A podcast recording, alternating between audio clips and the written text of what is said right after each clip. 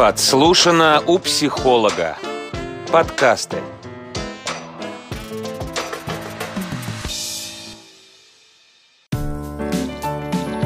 Инфосправка.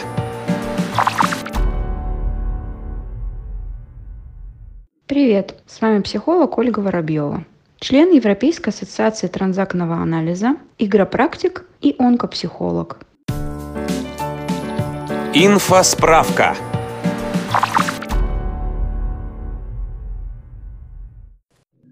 Вы знаете, это для меня очень сложная тема, которая связана с этим направлением моей деятельности, онкопсихология.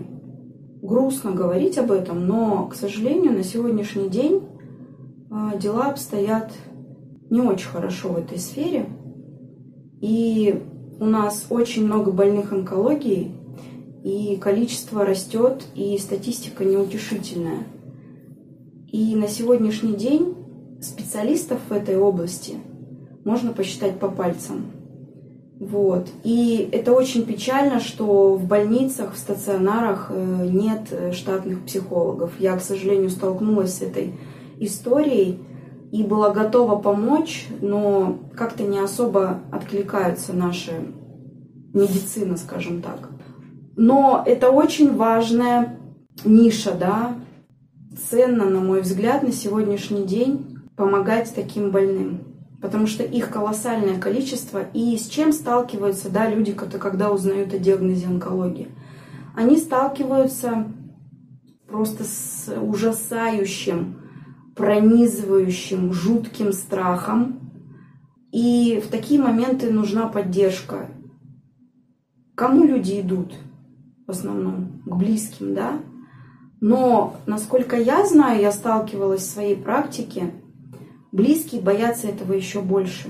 То есть почему? Потому что люди на самом деле не знают, как помочь. Да? И очень частая реакция – это жалость, то есть пожалеть. Да? Ну, многие уже мысленно хоронят этих людей, да, видят в них безнадежных людей. Вот. Но я знаю также очень много случаев, которые являются позитивными, да, которые являются примером для многих э, людей – и вы знаете, еще боятся обращаться к психологам, к онкопсихологам, просто к психологам. И вообще онкопсихология это такая, она отличается от обычной психологии тем, что человек, который занимается этой, в этой области, да, сам психолог, он должен четко быть проработан в плане страха смерти, потому что это, это прям такое колоссальное столкновение со смертью, потому что очень много придется говорить о смерти. Говорить о смерти очень много придется.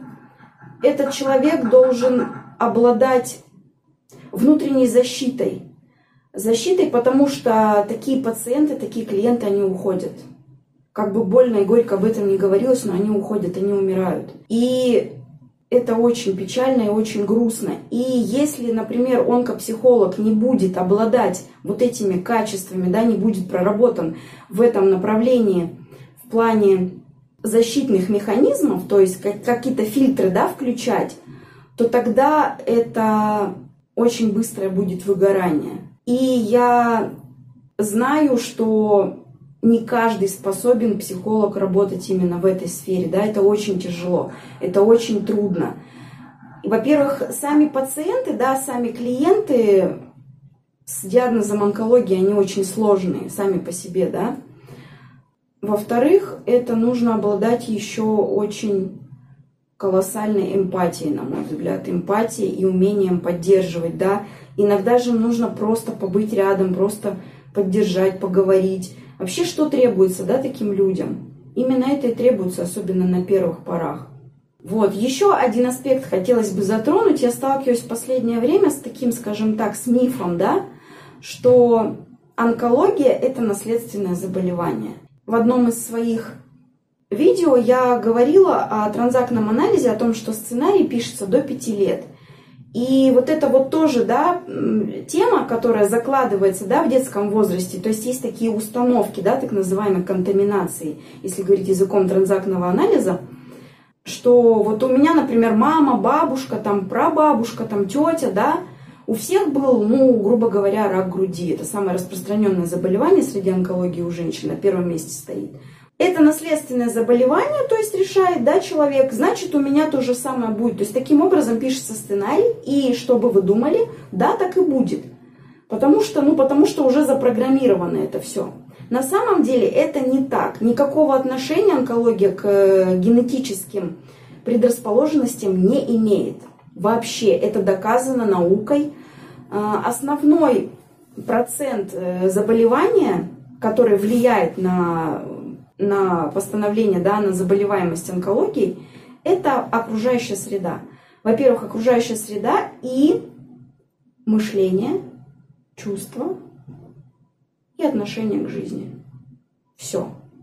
Вот, ну, говорят же, что психосоматика, проще говоря, да, это основной процент, это вот эти факторы, внутренние факторы, ну и внешние, да, то есть отношения с окружающими, отношения, взаимоотношения с этим миром, взаимоотношения с людьми, отношения к себе, вот это все является основным фактором этого заболевания. Ну и, собственно говоря, вот это вот программа, да, то есть когда человек принял решение. Никакого с точки зрения медицины генетического передаваемости, да, то есть по наследству нет, это миф. Вы слушали «Инфосправку». Комментируйте и делитесь подкастом «Инфосправка» с друзьями. Подслушано у психолога. Подкасты.